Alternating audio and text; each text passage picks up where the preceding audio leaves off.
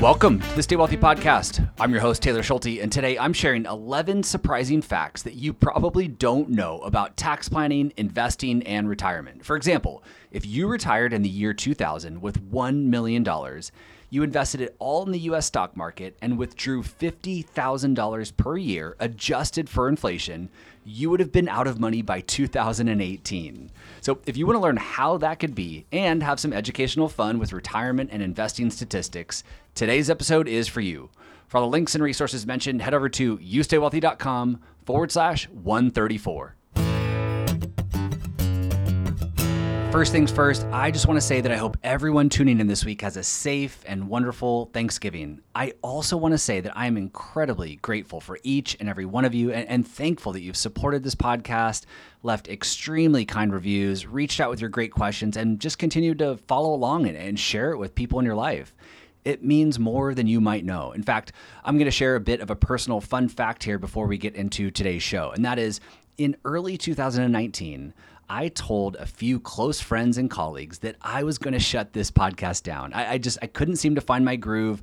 Listenership was at a standstill, and I was just beginning to, to dread recording the episodes every single week ultimately, as you guys know, I'm still here. Uh, I decided to, to ditch what the so called podcast consultants and experts were telling me to do. And I just made one final attempt to find my authentic voice and find a format that I would look forward to producing every week. And thankfully, I did because in two short years, the show catapulted into the Apple Top 100 and now reaches close to 50,000 retirement savers every single month even more rewarding than these vanity metrics is that I've had the chance to interact with a good number of listeners through uh, through email, through phone calls, and, and even Zoom over the years. And many of you have gone on to put your trust into my firm to help you navigate retirement and, and do the heavy lifting for you. So thank you. Thank you for giving me one last chance and, and for going on this journey with me. Thank you for your trust and support. And, and thank you for continuing to engage with the show by sending me your great questions and also your very honest, candid feedback. So, with that, let's have a little bit of fun today with some little known tax, investing, and retirement statistics sometimes uh, we can get so caught up in the tactics and strategies and, and, and, the seriousness of making decisions with our money that we forget to just pull our heads out of the textbooks and acknowledge how enjoyable this stuff is. Nobody forces me to go to work every day as a financial planner, and you probably aren't listening to this podcast because you don't have anything better to do to some degree, everyone listening has a passion for finance and numbers and enjoys learning about the markets and taxes and retirement. It's it's amusing and interesting and from time to time I don't think it hurts to to push aside the tactical nerdy action items and just have a little fun. And hey, you might even learn a little something new that you can take back to your next big financial decision. So, as mentioned, I've gathered 11 surprising statistics and facts about the markets, taxes, and retirement. And I'm going to lean on Nick Maggiulli to help us get started here with stat number one. So, Nick shares that if you invested your money from 1960 to 1980, so that's a 20 year time period, and you used your crystal ball to beat the market by 5% per year, you would have had lower returns than if you invested from 1980 to 2000, another 20 year time period, but your crystal ball wasn't working so well and you underperformed the market by 5% per year. As Nick goes on to share, the year you were born matters almost more than anything else. I'll read that stat one more time. If you invested your money from 1960 to 1980 and you used your crystal ball to beat the market by 5% per year, you would have had lower returns than if you invested from 1980 to 2000 and underperformed the market by 5% per year. Like I said, Nick said that the, the year you were born matters almost more than anything else. I think I'd take it a step further and say the year you begin investing and also the year you begin taking retirement income withdrawals matter almost more than anything else.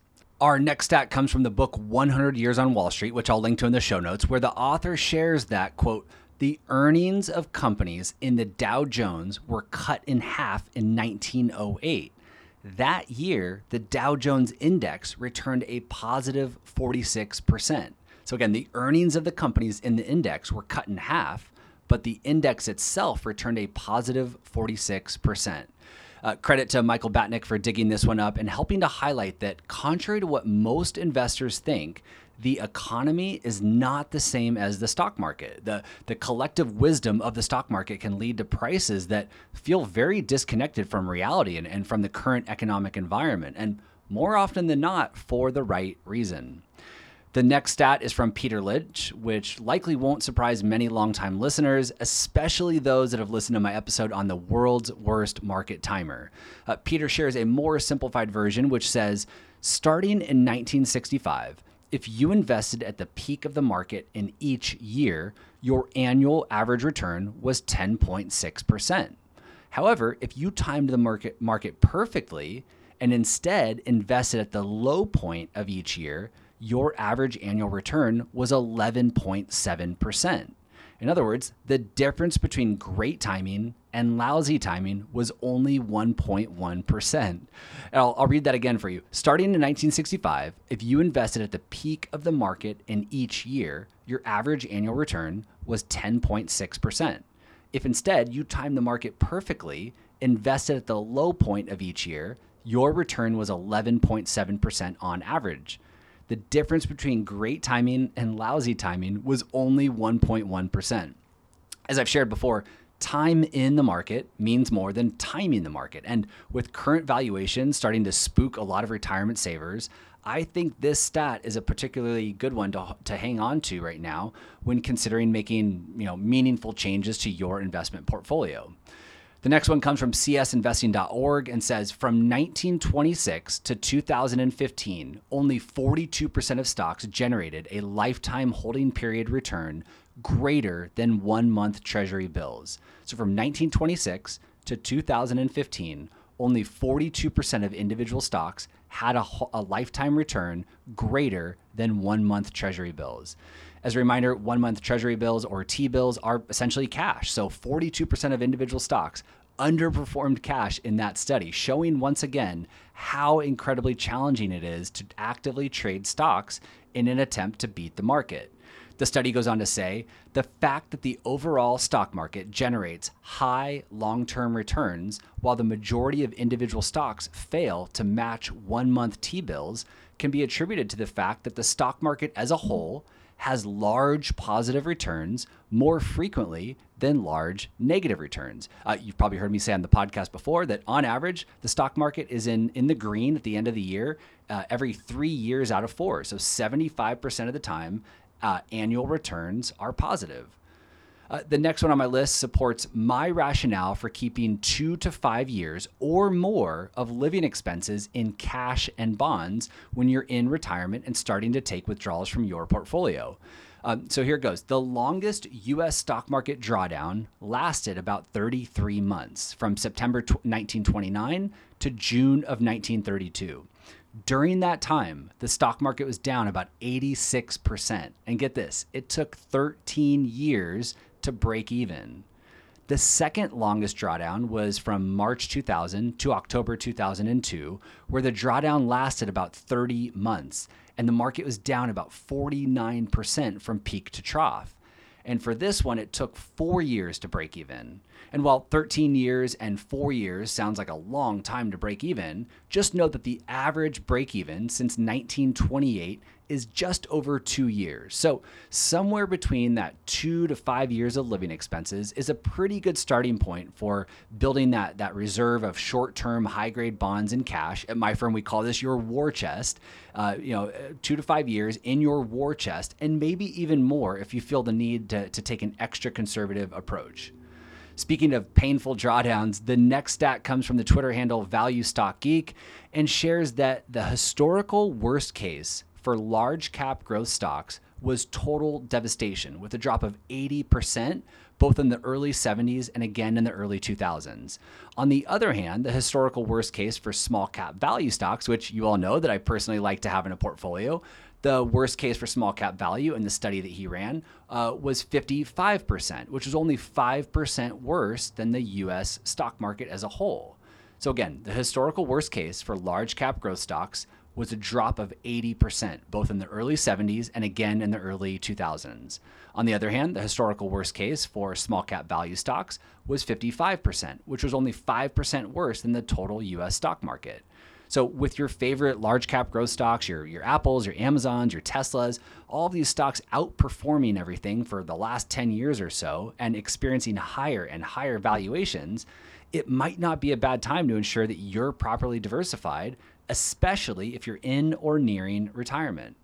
And speaking of small cap value stocks, let's revisit the stat that I shared at the very top of the show, which was courtesy of Eric Nelson, where I shared that if you retired in the year 2000 with $1 million and you invested all of it in the US stock market through the Vanguard Total Stock Market Fund, and you withdrew $50,000 per year adjusted for inflation, you would have been out of money in 18 years. By 2018, you would have been out of money. On the other hand, if you took an academically sound approach to investing and you included small cap value stocks and international stocks and, and other proper asset asset classes in your portfolio, you would have over two and a half million dollars to your name even after taking your $50,000 withdrawals that were adjusted for inflation. Um, Eric used the Dimensional Equity Balance Strategy Index Fund for his analysis to highlight the potential danger of using a market cap weighted index fund like Vanguard's Total Stock Market Fund, especially when you're in retirement and starting to take withdrawals from your portfolio. Really quick, two things that I personally want to note here. One is yes, Eric used the dimensional fund strategy in his analysis, but I just want to highlight that you would find similar results using other academically sound funds and constructing that portfolio.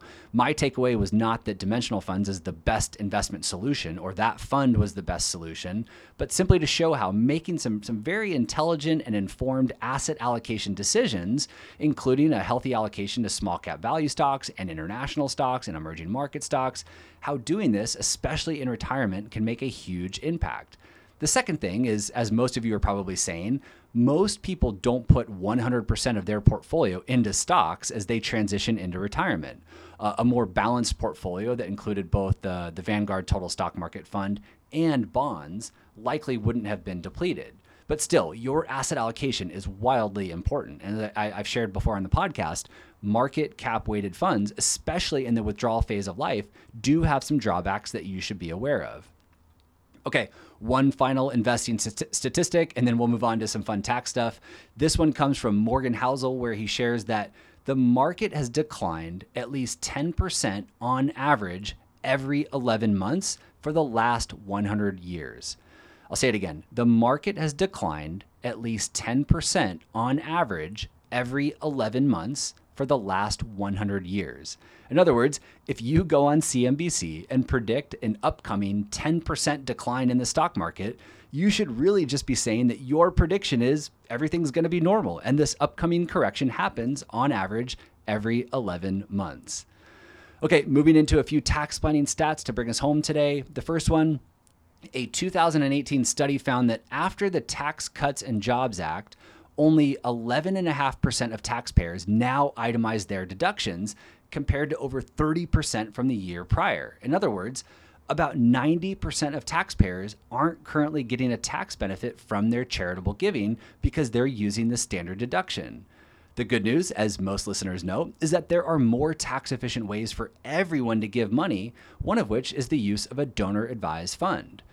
Speaking of giving money, and this isn't so much of a stat as it is a misconception, but a common misconception that I continue to hear right now, almost on a weekly basis, is that if you gift more than $15,000 to someone, that, that's the annual gift tax limit, if you gift more than $15,000 to someone, a lot of people think that you have to pay taxes on the additional amount that you give. That that filing that filing a 709 gift tax return equals you paying tax on your gift. And that's just not true. If you give more than $15,000 to someone, it could be anyone, it could be a family member, a friend, a neighbor, but if you give more than $15,000 to someone this year, yes, you will have to file a gift tax return. That's form 709 that I just referenced. But that gift tax return is just letting the IRS know, it's just documenting that you gave away more than the annual limit that year. The amount that you give above and beyond the annual limit just reduces your lifetime exemption from federal gift or estate taxes. And that exemption for a single person is currently $11.7 million. So, unless you plan to give away or, or die with more than $11.7 million, you don't really need to worry about gifting your daughter or friend an extra $15,000 or even a, an extra $100,000 this year. Uh, however, it's important to note that the lifetime exemption amounts can and do change. So it is something to keep an eye on as, a, as tax and estate laws continue to evolve. But just know that yes, you can give more than the annual gift tax limits. It doesn't mean that you're going to have a tax bill that year. Okay, our second to last stat for the day is each year, about 66% of taxpayers get a federal tax refund. Even more, the average refund is about $3,000, and about half of all refund recipients plan to use their refund to boost their savings accounts. To translate all this, the IRS is holding on to a lot of your money, our money, for most of the year. And that's money that could be in your pocket and being put to work in places that benefit you and benefit your family. It could have been used to boost your savings accounts well before you filed your tax return and got your refund. You know, getting a, refund is always a nice surprise and feels good, but remember that a refund for most people should signal that you could likely get a little bit more efficient with your tax planning. In a perfect world, you would owe zero dollars, but that's pretty unlikely to hit it right on the dot having to owe a little bit of money to the IRS come tax time just means that you got to hold on to more of your money for a longer period of time. Lastly, a little bit of history to bring us home here today. The very first taxes that were implemented in the United States caused a rebellion. It was a whiskey tax, and small whiskey producers had to pay 9 cents per gallon in taxes, while larger producers were able to cut a deal and only pay 6 cents. As you can imagine, there's a lot of angry people. Uh, violence broke out. Tax officers were assaulted, and people actually died. Uh, the rebellion eventually ended in 1794, and the whiskey tax remained in effect until 1802 when Thomas Jefferson finally repealed it. Okay, that was fun. I hope you enjoyed listening today as much as I enjoyed putting this all together. Uh, you can grab the show notes from today's episode by going to youstaywealthy.com forward slash 134. Uh, once again, happy Thanksgiving. Travel safely this week, and I will see you back here next week. This podcast is for informational and entertainment purposes only and should not be relied upon as a basis for investment decisions. This podcast is not engaged in rendering legal, financial, or other professional services.